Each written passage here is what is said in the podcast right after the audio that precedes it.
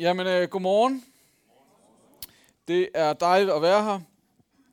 Og øh, jeg vil sige, at Kolding, altså som by, har sådan i mit øh, hoved altid, øh, altså det er altid sådan forbundet med lidt smerte. Og, øh, og det er ikke fordi, at Kolding på den måde er, men det er fordi, at jeg er, hvad skal man sige, da jeg var barn, øh, teenager, så gik jeg rigtig, rigtig meget op i fodbold. Øh, og det gør jeg sådan set stadigvæk. Og øh, der var en gang i Vildbjerg Cup, hvor vi var i semifinalen og skulle spille mod Kolding. Og øh, der stod 1-1 i kampen. Og øh, jeg spillede det, der i gamle dage hed sweeper. Jeg ved ikke, om der er nogen, der kan huske øh, det. Der er nogen, der nikker. Jeg spillede sweeper, og øh, jeg kunne godt se, der stod to rigtig irriterende drenge fra Kolding bag ved mig. Og øh, så kommer bolden ind over, og jeg tænker som en anden øh, Ronaldo, den der, den, øh, den tager jeg saksespark væk. Altså, jeg, den kom til mig sådan som perfekt saksespark, og så ville den bare komme ud af målfeltet. Og i det, jeg, bolden kommer ind over, og jeg springer op, så tænker jeg, at der er et eller andet helt galt i den måde, jeg møder den her bold på. Og øh, i stedet for at lave et flot saksespark, sådan så bolden ligesom røg væk fra vores mål, så rammer jeg den helt perfekt, så den stryger ind i vores eget målnet. Og jeg laver det flotteste selvmål, tror jeg, der er set i, øh, der er set i Vildbjerg Cup. Og øh, vi taber kampen 2-1, fordi kampen bliver flottet af to minutter senere. Og hver gang, at jeg har været i nærheden af Kolding, så er det som om, den der historie ligesom lige er kommet op hos mig. Og jeg mærker smerten, sorgen og bebrejdelsen fra mine holdkammerater, da de ser... Øh, ja, og som... Øh, ja, øh, og, det, og det leder mig til det næste, så fordi at, øh, at ud over alle de der titler, som, øh, som Mads Peter han fortalte, at jeg har, så er jeg faktisk også øh, fodboldtræner øh, for Uni-pigerne i Aalborg Freja. Og øh, når I kommer hjem i aften, og I ikke ved, hvad I skal, så vil jeg bare gerne øh, opmuntre jer til at bede for vores hold, fordi at, øh, at vi har simpelthen ikke vundet i 11 måneder. Og øh, altså pigerne synes, det er meget fedt at gå til fodbold, men jeg synes, det er så smertefuldt. Øh, og, øh, og vi skal vi skal møde øh, vi skal møde vi skal møde Grænsted på torsdag, og vi har brug for en sejr. øh, og det ville bare være rigtig dejligt, hvis I gad at bede for det. Øh, det ville være rigtig, rigtig skønt. Så hvis I kunne gøre det, så ville jeg blive enormt glad. Øh, ja, så det er lidt om mig, og hvorfor det er.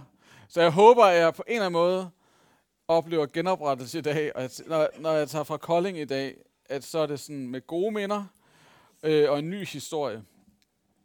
Og, øh, og det er også noget af det, som vi jo skal tale om i dag. Hvad er det for en historie? Hvad er det for nogle nyheder? Og hvis du er her, og du faktisk ikke helt ved om øh, det med tro og det med Gud, øh, hvad det lige handler om, så kan man sige, i dag får du virkelig sådan et sneak peek ind i maskinrummet. Hvad er det i grunden, som Gud han kalder dig til, hvis du vælger at tro på Gud? Hvad er det i grunden for en historie, han vælger at lade dig blive en del af? Hvad er det i grunden, han kalder dig til? Så hvis du er nysgerrig på tro, og ikke ved helt, hvad du skal tænke, så får du i hvert fald i dag lige et indblik i, hvad er det, der venter, hvis du siger ja til det der med at tro. Øh, og øh, hvis du er her og har levet med Gud i lang tid, så håber jeg, at det, vi skal snakke om i dag, kan være til inspiration, og måske åbne op for nogle perspektiver i forhold til, hvad er det nu, at Gud han, han kalder os til? Hvad er det i grunden, han putter i vores, vores hjerter? Og øh, den tekst, som vi skal tage udgangspunkt i, det er en, hvis du har været i kirken i mange år, så, øh, så har du helt sikkert hørt den her tekst før. Og det er fra øh, Apostlenes Gerninger, og øh, det er kapitel 2, og øh, så er det fra vers 42. Og øh, det er beskrivelsen af den første menighed. Og det lyder sådan her. De holdt fast ved apostlenes lære og fællesskabet, ved brødets brydelse og ved bønderne. Hver en begrebet af frygt, og der skete mange under og tegn ved apostlene. Men alle de troende var sammen, og de var fælles om alt. De solgte deres ejendom og ejendel og delte ud til alle efter en værs behov. De kom i enighed i templet hver dag. Hjemme brød de brødet og spiste sammen. Og jublende og oprigtige af hjertet priste de Gud og havde hele folkets yndest og Herren fåede hver dag nogle til som blev frelst. Og øh, den her tekst er der blevet holdt rigtig, rigtig, rigtig mange prædikner om. Og øh, om, hvad, hvad vil det sige at være kirke, hvad vil det sige at være troende. Men det, som, der, det, som jeg ligesom gerne vil tage udgangspunkt i, det er faktisk den sidste linje. Og Herren fåede hver dag nogle til, som blev frelst. At hver dag var der nogen, der fik lov til at opleve Guds kærlighed. Hver dag var der nogen, der fik lov til at opleve, hvad det vil sige at møde de gode nyheder. Øh, og så hver dag var der nogen, der mødte Jesus, og de sagde ja til at leve sammen med ham. Og øh, jeg ved simpelthen ikke med jer her i Kolding Valgmenighed. Øh, men hvis det her det er et billede på, hvordan at kirken skal være, at der hver dag er nogle nye, som får lov til at få et livsforvandlende møde med Gud, sådan så fællesskabet vokser hver dag. Øh, altså hvis I allerede har gang i det, så behøver jeg sådan set ikke at sige mere. Øh, men hvis I ligesom mig øh, oplever, at det ikke helt er virkeligheden, at der hver dag er nogen, der bliver fået til, øh, så, og på en eller anden måde kan mærke i sådan, hvad skal man sige, i jeres hjerte, jeres ånd, at wow, tænk hvis det her det er modellen. Tænk hvis der hver dag var nogen, der kunne blive fået til, hvis der hver dag var nogen, der fik lov til at få et livsforvandlet møde med Jesus, så vil verden se helt anderledes ud. Og øh, hver gang, at jeg læser den her tekst, øh, så tænker jeg, så kan jeg mærke, at det stikker hos mig, og jeg tænker, hvordan kan det være, at der ikke hver dag, nu er jeg øh, menighedsplanter, vi er i gang med at starte en kirke i Aalborg, der hedder Aalborg Vineyard, og så hver gang jeg læser det her, så tænker jeg, hvordan kan det være, at der ikke hver dag er nogen, der bliver fået til? Øh, og det kan der jo være mange årsager til, og vi skal prøve øh, og snakke lidt om, altså, hvorfor sker det ikke? Hvad er det lige, der er på spil? Hvad er det måske, vi har misforstået? Og hvordan er det, vi kan begynde at, at se på det her på en måde, sådan, så vi måske faktisk kan begynde at leve liv, hvor at det kommer til at ske en lille smule mere, end det vi nogle gange oplever. Og øh, fordi man kan sige, at Bibelen taler jo om det hele tiden, at, at man kan sige, det, altså, når Jesus han taler om den her verden, så taler han om, at vi skal gå ud og være hans vidner, han øh, siger til sine disciple, som faderen sendte mig, så sender jeg også jer til den her verden. Han taler til Peter om, at han vil gøre ham til menneskefisker. Der er masser af steder, hvor Jesus han siger, der er noget på spil. Der er noget, der skal gøres. Der er et eller andet, jeg sender jer ud til. Men, øh, eller ikke men, det starter med, hvem vi er. Det starter med vores identitet og hvem vi tænker, at vi er. Og øh, og man kan sige, i, øh, i Nye Testamente, så, øh, så det her med identitet og hvem vi er, er helt vildt vigtigt i forhold til at kunne leve et liv, hvor vi fortæller de gode nyheder. Fordi der er en del, der handler om alt det, vi skal gøre, og så er der en del, der handler om, hvem vi er. Og i vores kultur, så kan vi rigtig godt var det så? I vores kultur kan vi rigtig godt komme til at fokusere på alt det, vi skal gøre. Fordi vi lever i en verden, hvor det handler om at præstere. Det handler om, at du er, hvad du gør. Og øh, derfor så kan det der med at skulle fortælle de gode nyheder og være et vidne og være en menneskefisker, det kan virkelig godt komme til at lyde som en sur, hård pligt. Som, okay, der er virkelig noget, jeg skal gøre. Og øh, jeg skal virkelig lige tage mig sammen. Men det er faktisk ikke sådan, det starter i Nye Testamente. I Nye Testamente, så starter det på en helt anden måde. Og det starter med, at Jesus, han han bliver døbt af Johannes Døber. Og, øh, og da han bliver døbt, øh, så lyder det sådan her øh, fra himlen, at Gud han siger, dette er min elskede søn, og i ham har jeg fundet velbehag. Og det var før Jesus har gjort noget som helst. Altså han havde ingenting gjort. Han havde ikke prædiket, han havde ikke helbredt, han havde ikke givet mad til nogen. Han havde ingenting gjort. Og alligevel siger Gud, dette er min elskede søn. I ham har jeg fundet velbehag. Og det vil sige, at lige meget hvordan tingene nu ser ud, lige meget hvad du gør eller ikke gør, så starter det altid med, at du er elsket, og du er fundet værdig, og at Gud han er stolt af dig. Så det vil sige, at du er elsket. Du er værdig. Du er værdig til hans kærlighed, lige meget hvad du gør eller ikke gør. Og vi lever i en verden, hvor vi tror, at vi skal gøre os fortjent til kærlighed. Vi tror, at vi skal gøre os fortjent til anerkendelse. Vi tror, at vi skal præstere, sådan så andre skal synes godt om os. Og derfor så kan nogle gange det her med, når vi taler om at være menneskefisker, eller vi taler om at være i mission og fortælle de gode nyheder, det kan nogle gange godt komme til at lyde som en rigtig, rigtig øh, sur pligt, og noget, der kan skabe dårlig samvittighed. Men der, hvor jeg gerne vil starte i dag, det er at sige, at du er elsket. Du er fundet værdig til hans kærlighed, lige meget hvad. Det er der, det starter. Du behøver ikke at præstere. Du behøver ikke at gøre dig fortjent til det. Det er der allerede. Så, øh, så nu vil jeg gerne, kunne du ikke lige, jeg ved godt, det er coronatid, men kunne du alligevel ikke bare til din sidemand, fortælle din sidemand, at du er elsket. Du skal ikke sige til din sidemand, du er elsket, men du skal sige, jeg er elsket. Fordi det er vildt svært for os at sige, fordi vi tror ikke helt på det altid. Men det er faktisk det, som, det er faktisk det, som evangeliet forkynder, at du er elsket, og du er fundet værdig. Så prøv lige at sige til din sidemand, jeg er elsket, og jeg er værdig til at blive elsket.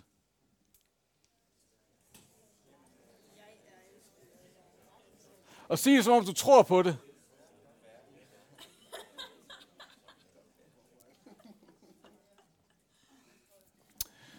Øhm, så, så det vil sige, at, at alt, hvad jeg siger i dag, det starter altså med, at du er elsket.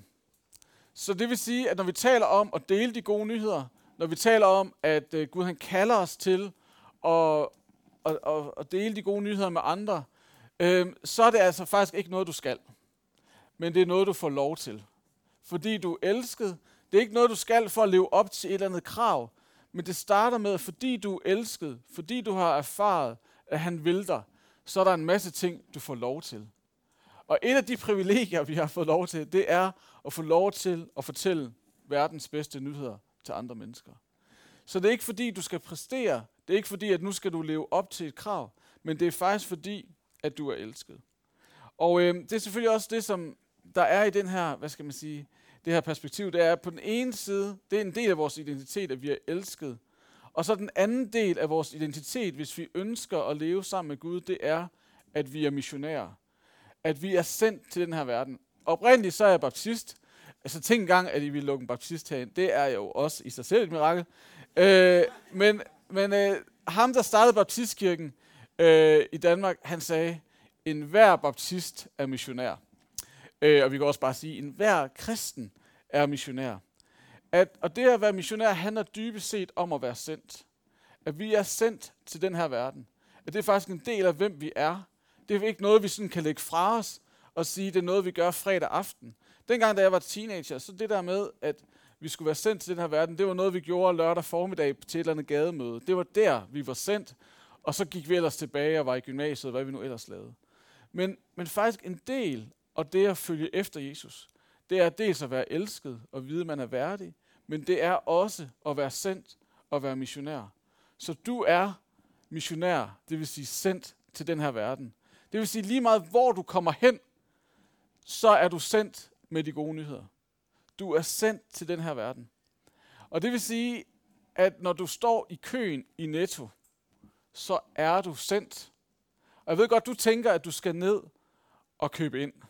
Og måske, hvis du er ligesom mig, så har du fået en seddel af din kone, øh, øh, hvor der står, hvad det er, øh, du skal købe ind, hvad du er sendt ud efter. Men det er faktisk ikke helt rigtigt. Det er ikke det vigtigste. Og det har jeg tit forsøgt at forklare Inge, at, at, øh, at det kan godt være, at hun tror, jeg er sendt i byen for at købe ind, men jeg er faktisk sendt i byen for at fortælle de gode nyheder. Så, så hvis, det, hvis jeg kommer hjem med for lidt varer, så er det bare fordi, at jeg i grunden er sendt med et større formål øhm, men det betyder faktisk, at når jeg træder ind i Netto, Øh, lige nu så er det godt nok mest øh, Rema, jeg handler i, men der hvor vi boede før, der var det netto. Men i Rema, øh, så, øh, så tænker jeg, der kommer jeg, altså jeg, jeg er ikke sådan en, der køber ind til en hel uge, fordi jeg tænker, så kan jeg jo ikke ligesom, så er det sværere at være sendt til sin dagligvarerbutik. øh, men hvis jeg nu tager der ned sådan rimelig dagligt, øh, så får jeg jo et snak med dem, der nu er dernede. Og, øh, og der, er, sidder, der er faktisk... Øh, der er faktisk en nede i min lokale Rema, der hedder Leila. Og, øh, og Leila, hun er en rigtig, rigtig sød kastdame. Øh, og øh, jeg har, vi flyttet for fem måneder siden til et nyt sted, så det er en ny Rema, jeg ligesom skal lære at kende. Og jeg, jeg tænker, jeg er jo sendt der, og jeg ved jo, at når, når jeg ligesom skal op og vil lægge varerne på båndet, så vælger jeg altid der, hvor Leila hun sidder, fordi jeg tænker, der er måske, jeg tror, jeg, jeg har en fornemmelse af, at der er noget, jeg skal give til hende. Og her den anden dag, så havde, så havde Leila været til frisør igen. Og øh, det kunne jeg jo godt se, og jeg kom, kommer der jo rimelig tit. Øh, så, øh, så jeg tænkte, hvordan kan jeg være med til at opmuntre Leila i dag? Det spørger jeg sådan set tit om, øh, Gud om. Og så er der forskellige ting, hvor at jeg, jeg gør det. Nå, men så lige der, så som om Gud han sagde til mig, øh, Thomas, du skal sige til Leila, at det virkelig er en fed frisyr, hun har fået. Øh, fordi det hun faktisk, eller jeg ved ikke, om hun var i tvivl om det, men, men det, så tænkte jeg, så sagde jeg, så havde jeg sådan en lille indre, indre dialog med Gud og sagde, det er jeg faktisk ikke sikker på, at jeg kan sige til hende. Hvad vil hun ikke tænke? Og jeg har en gift mand, og der er alle mulige ting. Men så var det som om Gud sagde, det skal du faktisk sige. Nå, men så, du ved, så lægger jeg min mælk og min smør og hvad jeg nu ellers skal have deroppe på båndet. Og så kommer jeg hen, og hun siger, øh, om det skal være på beløbet, og jeg siger ja. Og så siger der er faktisk noget, jeg lige skal sige til dig. Og jeg kan godt fortælle jer, min krop rystede, fordi jeg tænkte, jeg kan ikke. Altså, øh, men så sagde jeg til hende, altså, er det, er det mig? Eller er du ikke blevet klippet?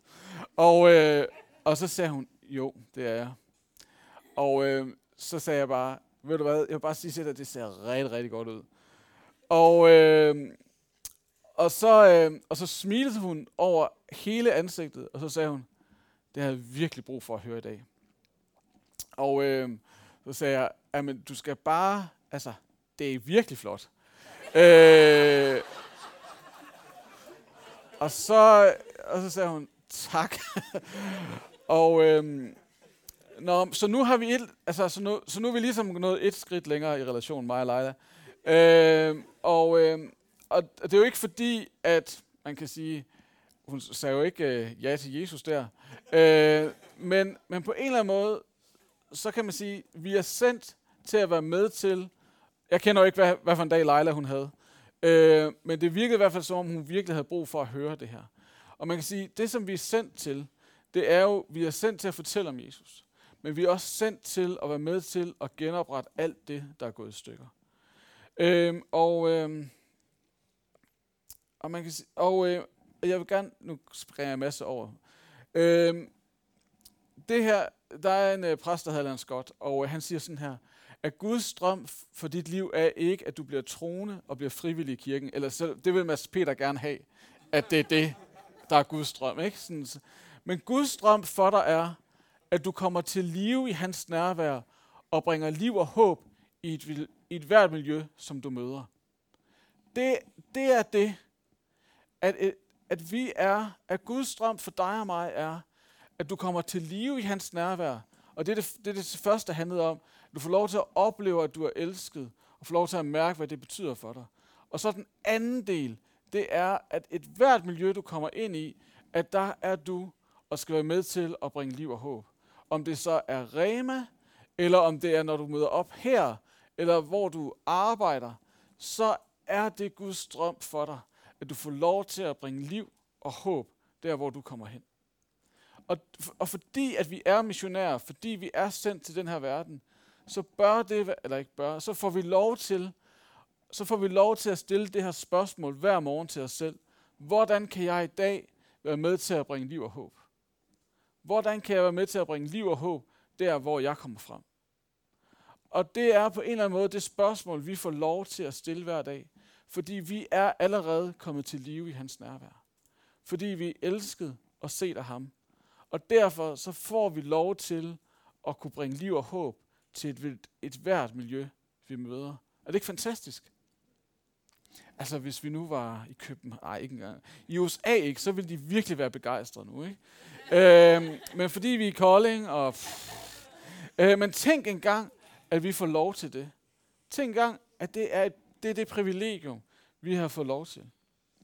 Og jeg tror bare, at nogle gange, så, øh, så oplever vi det ikke helt sådan. Og det skal jeg komme tilbage til lige om lidt. Men lige, om lidt, men lige nu kunne jeg godt tænke mig, at I stiller jer selv det her spørgsmål. Det er, ser du dig selv som missionær? Eller missionær betyder bare at være sendt. Ser du dig selv som sendt, som en del af din, i, din identitet? Som en del af den, du er, Ser du dig selv som sendt til dit arbejde, til dine naboer, til den her verden? Altså, tænker du det om dig selv, eller hvad tænker du om dig selv? Værsgo, altså nu skal I snakke sammen. Øh, så nu får I lige to minutter til at fortælle hinanden, hvorfor, hvorfor ikke. Er I med på det? Værsgo.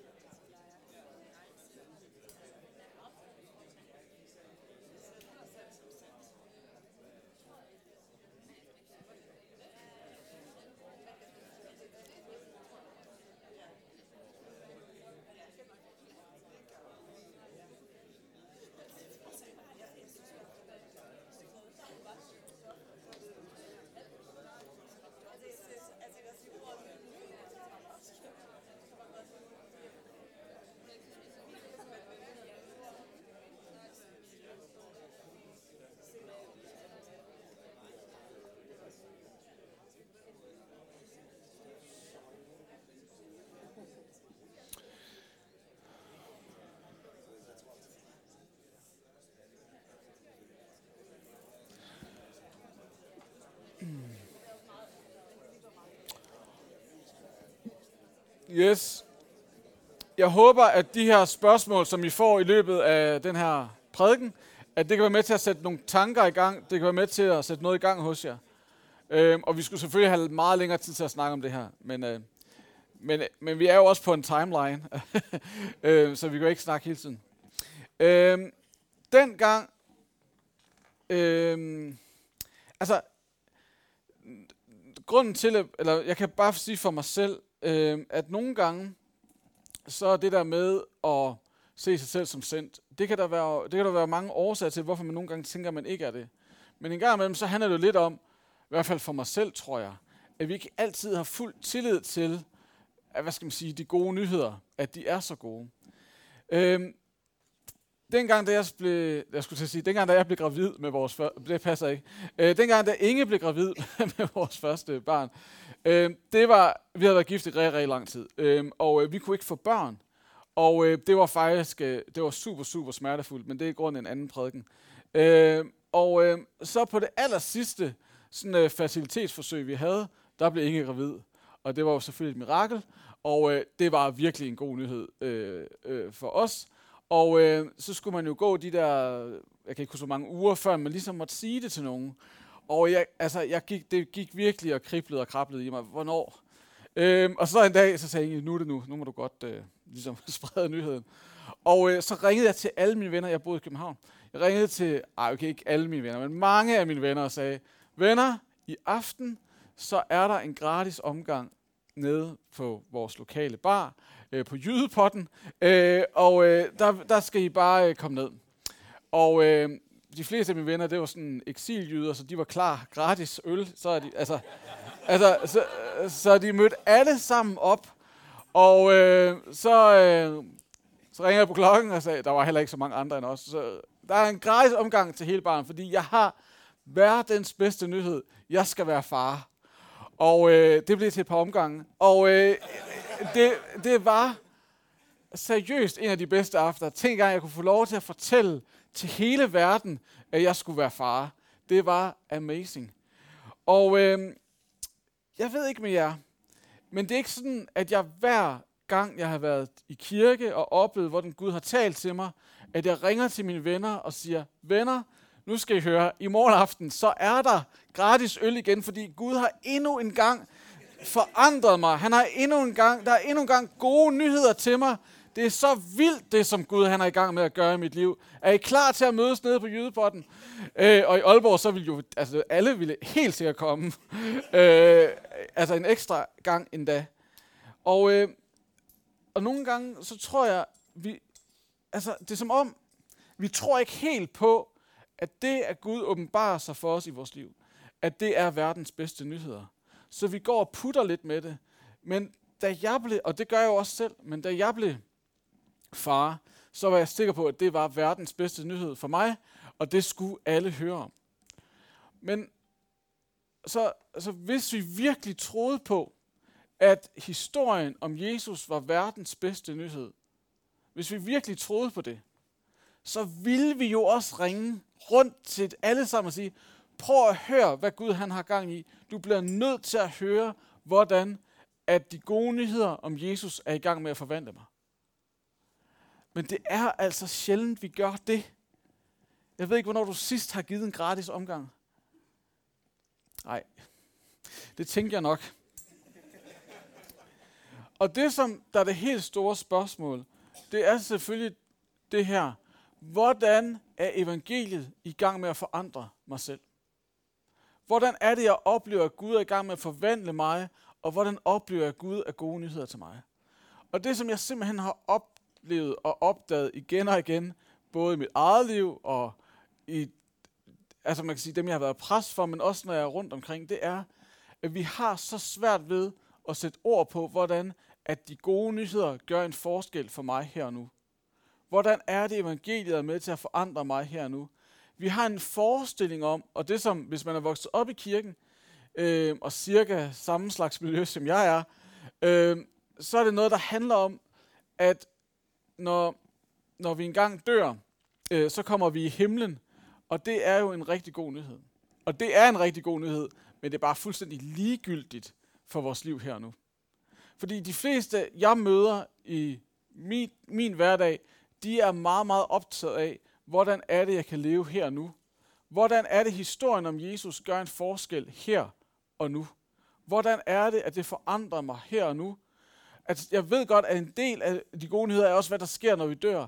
Men det er faktisk et spørgsmål, som ingen danskere er optaget af. Ikke engang her under coronakrisen er det noget, der sådan... Altså fordi, at under coronakrisen, der oplevede vi alligevel, at, og det er ikke, øh, altså, at staten har styr på det. Altså, de skal nok redde os til sidst. Så, og selv da, når der er nordjyske minkfarme, der har corona, så har jeg stadig fornemmelsen af, at oh, den, den, har, den har vi. Øh, at det, som vi er optaget af, det er, hvordan er det, at evangeliet er med til at forandre mig her og nu. Og det har vi vildt svært ved at sætte ord på.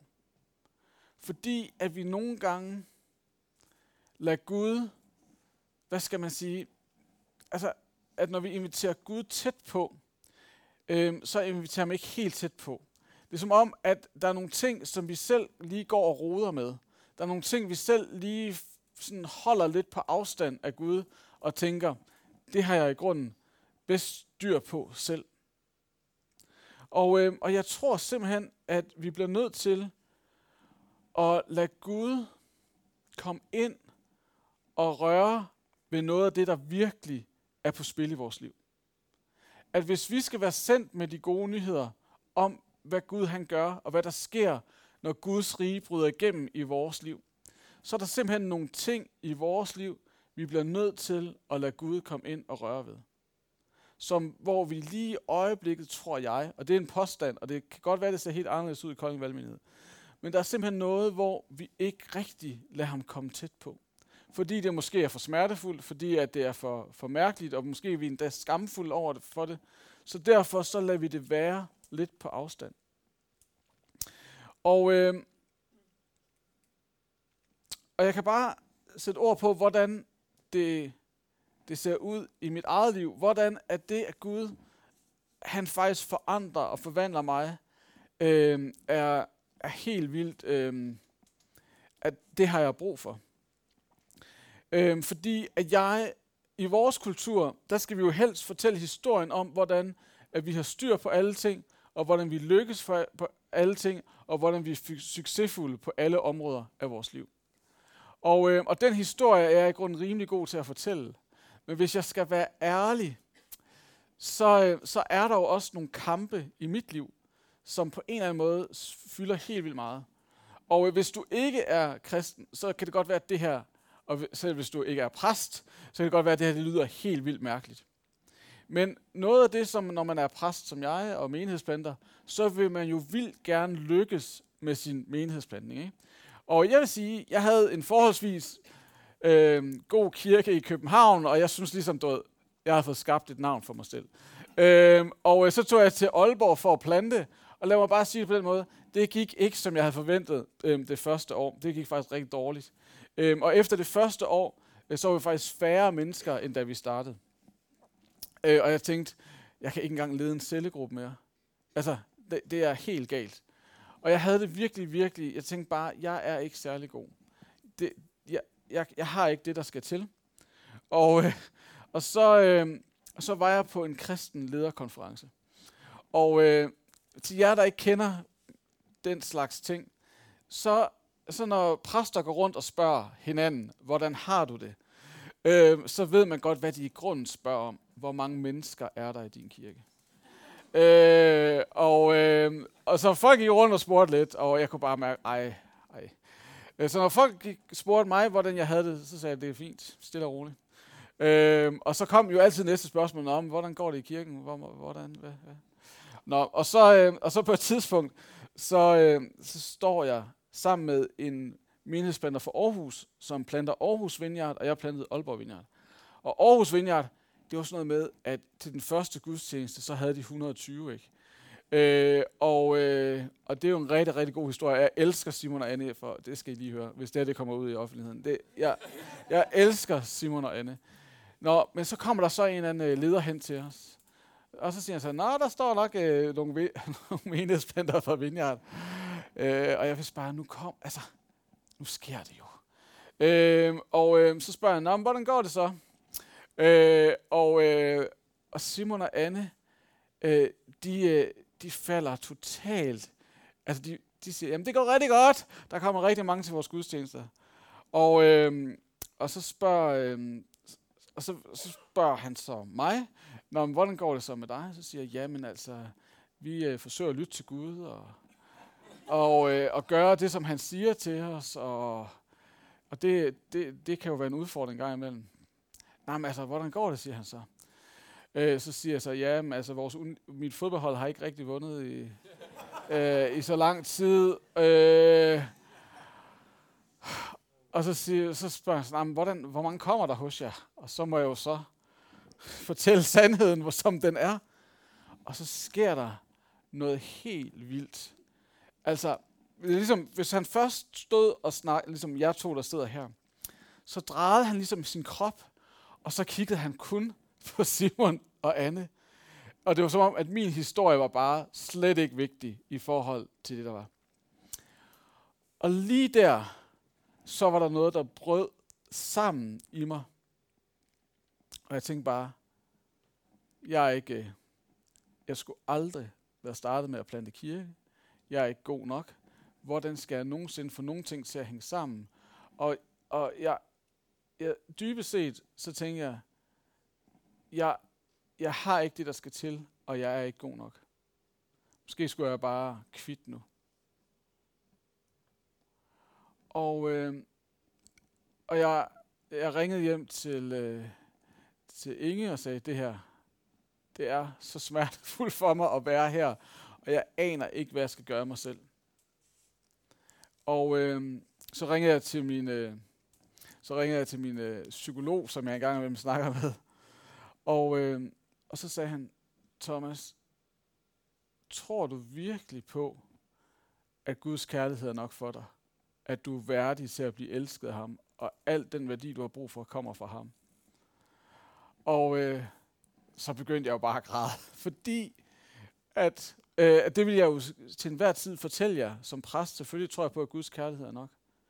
Men lige der kunne jeg mærke, at dybt inde i min sjæl, så troede jeg overhovedet ikke på det. Jeg havde så meget brug for ham der lederens anerkendelse for, at jeg var god nok. Så lige der, så måtte jeg gå ud, sætte mig ned på knæ og sige til Gud, jeg har så meget brug for, at du kommer og møder mig lige nu. Fordi jeg har brug for, at du forkynder de gode nyheder om, at jeg er elsket og fundet værdig til din kærlighed. For lige nu oplever jeg mig slet ikke værdig til at være elsket. Jeg har brug for at mærke, hvad det betyder. Og, øh, og så gik der noget tid, og jeg var stille, og jeg begyndte på en eller anden måde at mærke, hvordan at Guds nærvær var der, og jeg begyndte lige så stille at begynde at tro på, at jeg faktisk var værdig til at blive elsket. Og det er, det var verdens bedste nyhed for mig lige der. Og så to dage senere, så, øh, så, var jeg, så skulle jeg hente Selma, vores ældste datter, fra en legeaftale. Og øh, så, var der, så havde hun så fortalt øh, hende her øh, veninden, at vi var flyttet til Aalborg, fordi vi skulle plante kirke. Øh, og øh, så spurgte, så tror jeg, at faren var nok sådan lige lidt skeptisk over for det. Øh, fordi, hvordan, altså, altså, hvorfor flytter man for at starte en kirke? Øh, og øh, så, så, så legede de lidt, så sagde han, jeg skal lige snakke med dig. Øh, okay, øh, har min datter gjort et eller andet? Øh, og så satte vi os ned, og så sagde han, jeg skal lige høre det der med at starte kirke. Hvad, det lyder virkelig mærkeligt. Det er vel ikke et eller andet øh, sektagtigt. Øh, fordi så kunne jeg godt ligesom mærke, så lå der ligesom i det, så skal min datter i hvert fald ikke lige lege med din datter. Øh, og øh, så forklarede jeg ham, hvad det var, vi havde gang i. Øh, og så sagde han, hvordan kan du overhovedet tro på det? Og så var der jo lige sket det her i weekenden. Og så fortalte jeg ham den historie, og sagde, jeg, jeg tror, fordi at jeg, har, at jeg kan mærke, at jeg kan ikke i mig selv hive mig op til at tro, at jeg er elsket. Øh, og så sagde han, jeg kender fuldstændig det der. Øh, fordi han var i gang med at starte sin egen... Øh, øh han var i gang med at starte en læge, øh, sådan, han, er selv, han er praktiserende læge, og han havde været så meget i tvivl, fordi han havde fået så meget hug af den partner, der var, som havde været der rigtig lang tid. Og, øh, og som ikke synes at ham her var god nok som praktiserende læge. Og han sagde, hvor har jeg brug for at tro på den historie, som du erfarer? Fordi det er faktisk gode nyheder at det ikke handler om, hvor god jeg er som læge, men at jeg rent faktisk er elsket.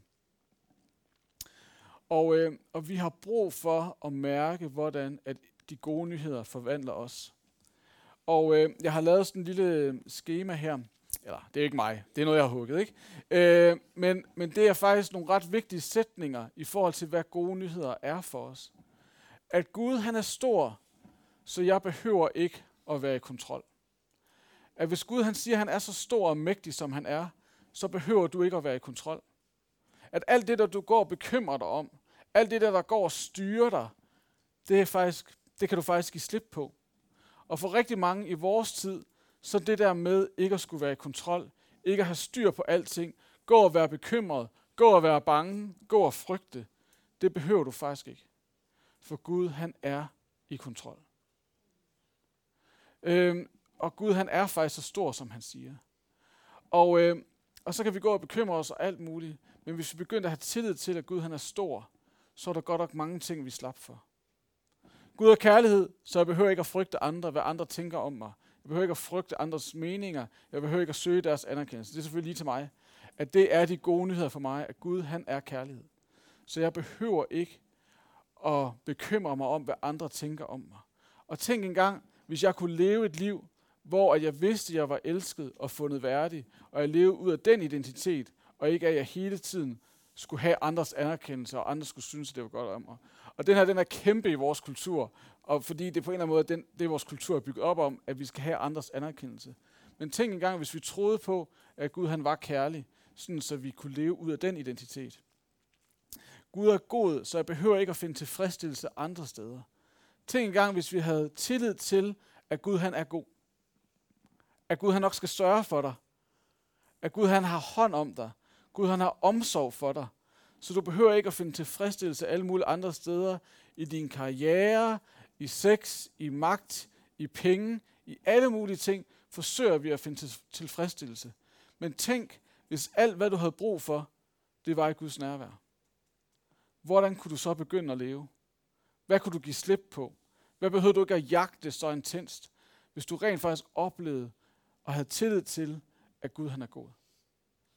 Så det ikke bare bliver en læresætning, men det faktisk er noget, du har tillid til. Fordi alle de her er jo gode floskler og gode øh, ting, vi kan putte op på væggen. Men tænk, hvis vi begyndte at have tillid til, at det var sandt, så vi begynder at leve ud af det, så vil det blive gode nyheder i vores liv, som forandrer os her og nu. Og Gud han er nådig, så jeg skal ikke bevise mig selv hele tiden. Tænk engang, hvis jeg ikke hele tiden skulle tro, at jeg skulle bevise, at jeg var god nok. Men jeg rent faktisk kunne tro på, at Gud han er nådig, og han allerede synes, at jeg er god nok. Tænk engang, hvis vi kunne begynde at leve ud af de sandheder, så ville det blive gode nyheder til os og til den verden, som vi lever i. Og så ville vi begynde at få lov til at se og opleve, at Gud, Guds gode nyheder er verdens bedste nyheder. Så det, som der er det helt store spørgsmål til os, det er, hvordan er det, at evangeliet er i gang med at forandre dig? Hvordan er det, at de her sandheder om, hvem Gud han er, fordi det var det, Jesus han kom ned for at forkynde, det var sandheden om Gud. At Gud han er god, han er stor, han er kærlig, han er nådig. Tænk, hvis det var det, der begyndte at forme dit og mit liv, så ville vores liv være anderledes. Så ville vi begynde at leve på en ny måde. Så ville det være gode nyheder. Så, så hvordan er evangeliet i gang med at forandre dig? Hvordan er de her gode nyheder i gang med at forandre dig her og nu? Det er det store spørgsmål. Og hvis de her ting ikke er i gang med at forandre dig, så har vi altså et issue. altså, så, altså, altså det er der, altså, det, det er der, det kommer til, og hvad skal man sige, blive helt vildt afgørende. Fordi hvis evangeliet ikke er i gang med at forandre dig, hvad har du så at fortælle? Så er der jo ikke nogen gode nyheder, vi kan fortælle. Så kan vi fortælle noget, vi engang har hørt i en eller anden søndagsskole, eller en eller anden prædiken, Mads Peter har fortalt, og det er sikkert fint nok. Men hvis folk skal have tillid til dig, hvis folk skal tro på, at de gode nyheder er verdens bedste nyheder, så skal de mærke, hvordan de er i gang med at forandre dig her nu. Og hvis de ikke er i gang med at forandre dig her nu, så vil jeg virkelig opmuntre dig og udfordre dig til, at du inviterer Gud ind, så han kan begynde at forandre alt det, der er gået i stykker i dig. Fordi der er ting, der er gået i stykker i os. Der er ting, som har brug for liv og håb, som har brug for genoprettelse. Og hvis vi skal være sendt til den her verden med et budskab, der kan forandre verden, så skal vi mærke, hvordan at budskabet forandrer os selv. Så vi har brug for at lade Gud komme ind og røre ved det, der er virkelig på spil for os. Ellers så bliver det bare et overfladisk evangelium, og så bliver det ikke verdens bedste nyheder. Så hvordan er det, at Gud er i gang med at forandre dig her nu, sådan så du i morgen kan ringe til dine venner og sige, jeg giver en omgang på jydepotten. Og faktisk mærker og oplever, at Gud han er i gang med at forandre og forvandle mig. Så nu får I lige to minutter, og så har jeg lige en afsluttende ting. Hvordan er, og det her det er jo et vildt udfordrende spørgsmål, fordi nu ved jeg godt, at I er på den, hvis I ikke kan sige noget. Øh, men hvordan er evangeliet i gang med at forandre dig? Hvordan er de gode nyheder om Guds godhed, om Guds kærlighed, om Guds nåde, om Guds storhed i gang med at forvandle dig og forandre dit liv til det bedre lige her og nu? Er det ikke fedt? Og jeg kan også se, at der er mange af jer, der tænker, oh no. Øh, men, men, men den her prædiken, jeg, skal, jeg smutter jo igen. Øh, så, så jeg kan jo bare udfordre jer helt vildt, og så kan Mads Peter jo bare samle det op bagefter. Øhm, men, men lad os prøve at være, være ærlige. Det er også det, som altså, evangeliet handler om. Det handler om, at vi tør være rå ærlige over for os selv, over for Gud. Og hvis du kan sige, hvis du så bare siger til din sidemarker, jeg aner ikke, hvordan evangeliet er i gang med at forandre mig, så er det jo et godt udgangspunkt. Så er det jo et godt sted at starte. Fordi hvis du bare fyrer et eller andet af, så er der ikke noget for Gud at gøre. Øh, men hvis du tør være ærlig, så er der nok masser for Gud at gøre. Og jeg ved godt, at vi sidder i en kirkesætning, og det her det er et rigtig stort spørgsmål. Så du kan bare, hvis du tænker, at det bliver lidt for personligt, så kan du bare sige, ja, det skal jeg lige tænke over. Det kan man godt sige. Øh, så, så, så ved den anden, og okay, der er noget virkelig på spil. Øh, så, øh, men, men tag lige et minut, hvor I lige prøver at se, om I kan sætte ord på det her.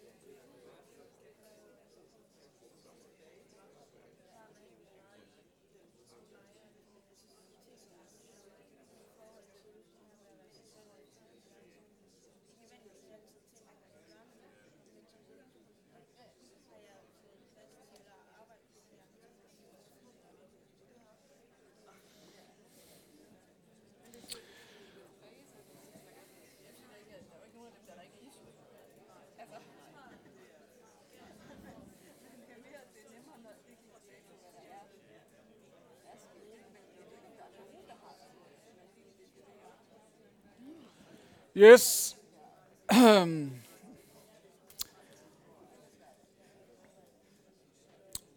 Det, som vi jo forsøger at finde ud af i dag, det er jo, hvordan er det, at Kolding Valgmenighed kan blive et fællesskab, som oplever, at der hver dag bliver fået nye til. Og det handler jo dels om, at vi lever ud af vores identitet som elskede, sendte til den her verden. Det handler om, at vi lærer os et ord på, hvordan at evangeliet, de gode nyheder, er i gang med at forandre os lige nu. Og så øh, det sidste er jo så, at vi så også træder ind i, hvad skal man sige, andre menneskers sfære og genkender, hvad det er, Gud han har gang i. Og, og træder ind og arbejder med på det, som Gud han allerede gør. Og bliver partner med ham i det, som han har gang i. Fordi han er i gang med at genoprette og kalde mennesker tilbage til ham. Så det sidste, vi skal lære, og så bliver, så bliver det helt vildt at være en del af KOA, øh, det er, at vi skal lære at genkende, hvad det er, Gud han har gang i, og så gå efter det. Og blive partner med ham i det, som han har gang i i Kolding, og hvor I nu ellers bor hen. Og øh, der er en øh, norsk fyr, der hedder Arne Skargen, øh, som, øh, han, han taler om det på den her måde, at vi skal lære at genkende høstsproget. Vi skal lære at genkende, hvornår er det, der er høst. Hvornår er det, vi kan opdage, at Gud han har gang i noget. Og, øh, og så ture træde ind i det. Og så reagere, når vi mærker, okay, her er noget på spil. Og, øh, og, det, og det er noget, man skal øve sig i. Og jeg kan bare, øh, jeg kan bare prøve at, at, at bare lige kort sige, det handler jo noget om, nogle gange, når Gud han har gang i noget, øh, med nogle mennesker, og de så, at du kommer i kontakt med dem, så, øh, så nogle gange så siger de ting, som man tænker, okay, det har du faktisk ikke behøvet at sige. Eller du ved, hvordan kan det være, at du siger det til mig? Det er jo fuldstændig ligegyldigt. Øh, du ved, jeg har intet med det der at gøre. Eller, eller det kan også være, at, øh, at Gud måske nogle gange taler til dig, at du sådan har åben, sådan, øh, sådan lidt profetisk minded, øh, om at høre Gud sige, okay, der er noget med Leila nede i Rema, eller der, der er et eller andet, som du faktisk skal reagere på. Og, øh, og jeg tror, at der, det her det er noget, vi skal øve os på, og så skal vi ture og gå efter det. Og, øh, og, jeg, og, og jeg kan bare lige fortælle, hvordan det ser ud nogle gange i mit liv. At, øh, at det sker lidt på forskellige måder, og jeg er stadigvæk i gang med at øve mig og jeg er slet ikke øh, sådan supermand til det. Øh, men, jeg, men jeg har bare oplevet det som en nøgle i mit eget liv, for at, at der faktisk er ting, der kommer til at ske. Så for to år siden, så sagde Gud til mig, at jeg vil gerne lære dig at lytte til min stemme og træde ind i menneskers liv. Øhm, og, øhm, og den måde, fordi det der med at være sendt hele tiden, så, så var det som om Gud han sagde til mig, du er også sendt, når du er ude at løbe. Altså, øh, når du er på løbetur. Og øh, det synes det er jo, jeg, jeg løber primært for min egen skyld, og fordi jeg skal holde min krop ung og smuk. Øh, men, men Gud udfordrer mig til at sige, du er altid sendt. Og øh, i de sidste to år, jeg vil sige 8 ud af 10 gange, hvor jeg har været ude at løbe, øh, og det, i starten var det vildt nervepirrende, nu er det sådan lidt mere business as usual. Men 8 ud af 10 gange, så peger Gud på nogle mennesker på min løbetur og siger, jeg har et ord til dem. Øh, og det er totalt flygtige møder, så der bliver bare sået noget. Øh, men her den anden dag, så var jeg ude at løbe, og øh, så siger så er det som om, at Gud han siger, lige om lidt, så kommer der et par, som virkelig har oplevet vildt meget smerte de sidste uger her under coronatiden. Og du skal bare sige til dem, at Gud ser din smerte, jeres smerte, og at Gud han vælger det alt godt. Og jeg kommer løbende, og jeg, jeg ved bare, at det er jo vildt akavet. Der kommer en eller anden stønnende løber der, og han sveder, og, og så øh, skal have... Så jeg starter altid med at sige, okay, jeg ved godt, at det er meget akavet, øh, men jeg er faktisk kristen. Øh, og dengang, da jeg kom løbende, øh, så så jeg lige jer, og så som om Gud minder mig om, at der var noget, jeg skulle sige til jer. Øhm, og så de fleste sådan lidt, åh ja, okay, jeg kan vel ikke rigtig, du løber vel bare efter mig, hvis... øh, og, øh, og så siger jeg så, det kan godt være, at det her slet ikke er rigtigt. Men det, jeg oplevede, at Gud inspirerede mig til at sige, det er, at, hvad det nu så end er. Og så det her par her for nogle uger siden. Jeg skal lige sige, at jeg er skadet i øjeblikket. Øh, så det er tre uger siden, det her det skete. Øh, så, så, så øh, siger jeg, jeg tror, I har oplevet ret meget smerte her under den her coronatid. Og Gud vil bare sige, at han ser jeres smerte. Øh, og konen sådan begyndte at græde og sagde, jeg vil gerne bede en lille bøn for jer om, at I må få lov til at opleve Guds godhed midt i alt det, der gør ondt. Og da jeg så bad, så begyndte de begge to at græde, og så sagde jeg, jeg giver lige en krammer, ikke? Fordi, altså, who knows. Øh, en rigtig svedig krammer, og det var de rigtig glade for. Øh, og, øh, men det der med, at og man kan sige, det fede ved at gøre det på de her løbeture, der jeg ser aldrig de folk igen. Det har så vist sig, at hvis man løber de samme steder, så ser man folk igen. Men, men, øh, men, men det gode er, at det er næsten helt, hvad skal man sige, øh, det er helt gratis for mig at prøve at gøre det. Ikke? Altså, de kan synes, jeg er lidt mærkelig, men jeg er jo allerede elsket og fundet værdig til Guds kærlighed, så lige meget hvad de tænker om mig, så er det jo fint. Øhm, så jeg kan, bare, jeg kan bare sige, hvad jeg lige oplever. Og det har faktisk trænet mig i, at når jeg så også, hvad skal man sige, møder andre mennesker, altså folk jeg faktisk skal se, jeg ved jeg kommer til at se igen, at så kan jeg faktisk, så har jeg faktisk øvet mig i at blive bedre til at lytte til Guds stemme. Fordi jeg faktisk har øvet mig på de der løbeture. Jeg vil sige, der er også nogle gange, hvor jeg sådan har sagt et eller andet, hvor folk har bare kigget, nej, det tror jeg ikke. Øhm, og det er jo fair nok. Øhm, men, men, men jeg vil sige, 90 procent af gangene, så har det været ret, eller måske mere, så har det været ret. Og, øh, og så her for nylig, øh, så sad jeg og snakkede med, øh, med nogle bekendte, vi har, øh, som vi har lært at kende i Aalborg. Og så lige pludselig, så deler vedkommende noget ret privat, som klart, altså vi var slet ikke der i vores relation til, at hun skulle have delt det med mig. Og så tænkte jeg, det er høstsprog. Hun deler det her, fordi der er noget, som der er et eller andet, Gud har gang i et eller andet. Og det var noget med et familiemedlem, der var meget sygt, og, og alle de problemer, der havde været med det. Og det havde hun slet ikke behøvet at dele med mig. Og så sagde jeg så, tak fordi du deler det med, dig, med mig. Jeg, jeg tror virkelig på, at Gud han kan gøre en forskel i den situation. Og det kan godt være, at du ikke tror på det. Men skal vi ikke, vi sad på en café, skal vi ikke, skal vi ikke bare bede om, at Gud han kommer og gør noget? At Gud han griber ind i den her situation, sådan så at det må blive forandret og forvandlet. Og det er vi stadigvæk i gang med at bede for. Men, men hver gang, nu, jeg, jeg, nu, jeg ser hende rimelig tit, fordi at, øh, hun er mor til en af pigerne på fodboldet, øh, så siger hun, tak fordi du beder for mig. Det betyder så meget for mig. Og, øh, og jeg var, det var vildt nervepirrende at ligesom skulle sige, hey, øh, skal jeg ikke have lov til at bede for? Fordi, hvad vil hun tænke om mig? Men, men fordi, at jeg er i gang med at øve mig i det der med at lære, at Gud han har gang i noget, og så træde ind i det. Øh, så gjorde jeg det bare. Og, øh, og det, øh, hvad skal man sige, det skal vi virkelig lære at have det mod, hvor vi træder ind og overskrider, overskrider nogle jyske barriere. Ikke? Fordi vi skal helst passe os selv. Men det der med at træde ind og sige, jeg tror, at Gud han vil noget med dig, og ture at træde derind, det skal vi bare gøre og øve os på. Og det er vildt nervepirrende hver gang. Det er det. Og vi mærker frygten, Man mærker nervøsiteten og tænker, det her, det kommer. Nu er der ikke nogen, der vil snakke med mig bagefter. Øh, og de vil synes, jeg er mærkelig og underlig. Men tænk engang, hvis nu det faktisk er, fordi Gud han har gang i noget.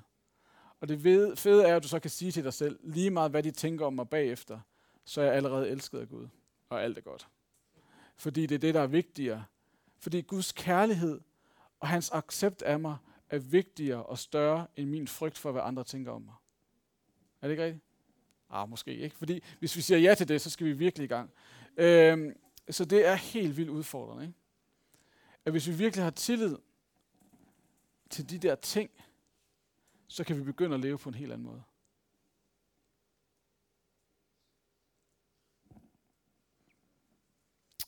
Ja. Så øh, nu skal vi til at slutte, fordi jeg har snakket meget. Jeg havde fået ekstra tid, så I skal, det er MSP, der I skal sige det tilbage. Hvis det er. Men, men, men det, som jeg vil godt kunne tænke mig at gøre i dag, det er faktisk, fordi det her, det handler om, øh, det er sådan et spørgsmål, om vi er klar til at leve ud af vores sande identitet, som elskede, sendte, det jeg plejer at sige i Aalborg Vineyard, hellige ballademager. Vi er elskede ballademager, der skal udfordre status quo på alle områder af livet. Det er det, vi er. Vi er elskede ballademager. Og vi skal ind og udfordre status quo. Og øh, jeg ved ikke med dig, men hver gang jeg taler om det her, og andre taler om det, så kan jeg mærke, at der er noget, der rører sig i mig. Og jeg tænker, at det er sandt. Vi er elskede, hellige ballademager, der skal udfordre status quo. Og vi er sendt til den her verden hele tiden. Og så må vi jo bare sige, at det ville være fantastisk, hvis det bare kom dumpende ned fra himlen. Og nu, når jeg gik ud herfra, så oplevede jeg bare som sådan. Men det er faktisk en rejse, hvor vi igen og igen skal komme tilbage til Gud. Vi skal igen og igen lade Guds godhed møde os, Guds nåde, Guds kærlighed, Guds storhed. Og, og det er noget, vi skal træde ind i. Og øh, vi skal opleve det som noget, som Gud han kalder os til at træde ind i. Det er det, tror jeg, Gud kalder os alle sammen til. Men det starter måske også med, at vi tør sige til Gud, det er ikke der, jeg er. Jeg er ikke en elsket ballademager lige nu. Lige nu så er jeg måske halvelsket og laver lidt ballade. Men jeg vil faktisk gerne træde ind i det. Jeg vil gerne opleve, hvordan at du er gode nyheder til alt det, der tynger i mit liv. Alt det, som er svært for mig, og som hindrer mig i at leve som elsket. Jeg har brug for, at du møder mig i det.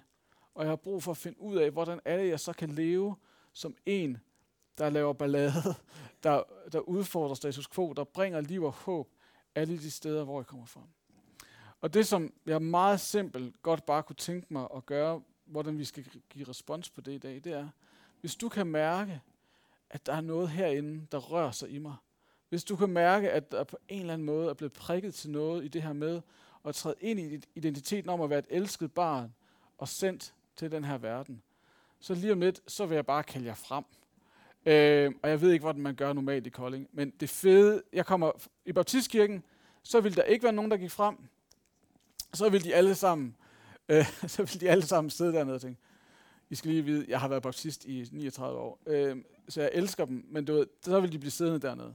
I Vineyard, lige meget hvad jeg siger, øh, så vil du ved, så vil 90% af rummet komme frem, fordi det er det, man skal gøre. Øh, jeg tror, her er I lidt mere ærlige øh, og modige. Øh, øh, så, øh, så der gør I bare det, som I oplever, Gud prikker til omkring. Øh, at hvis du kan mærke, at der er noget, der rører sig i, i dig, og faktisk, og det kræver vildt meget mod at træde frem og så sige, jeg kan mærke, at det her, det rører sig. Så vil vi vildt gerne bare bede en bøn for alle dem, der mærker det, og på den måde sende jer ud som elskede ballademager. Øh, så hvis du kan mærke, yes, tænk engang, hvis jeg kunne leve som elsket, og opdage og opleve og erfare, hvordan Guds kærlighed helbreder alt i mig, så jeg kan få lov til at gå ud og være en ballade med jer. Det kan jeg mærke. Det længes jeg efter. Så, og så vil vi bede en bøn for dig om, at Gud må komme og møde dig og røre dig og gøre alt det, han skal gøre i dig. Øhm, og så øhm, kan I sætte jer ned igen. Så det er bare det, vi vil gøre. Og øh, jeg skal sige, de synger ikke, mens I står heroppe. Øh, så på grund af coronaregler og alt det der, så synger vi ikke, mens I står heroppe, men hold afstanden en meter. Øhm, og så øh, synger de først, når I er to meter væk. Okay? Øhm, så lad os bare lige, skal vi lige rejse os op og lige bede sammen bare? Far, tak fordi, at du møder os. Og tak fordi, at vi må være din elskede ballademager. Og Gud, vi, øh, vi erkender også bare, at det ikke altid er sådan, vi lever. Det er ikke ud af den identitet, vi lever. Der er alt muligt andet, der former vores historie. Men tak fordi, vi også kan mærke kaldet om at blive dine elskede ballademager. Og lære at træde ind i den identitet. Træde ind i det kald. Og tak fordi, at øh, du møder os nu.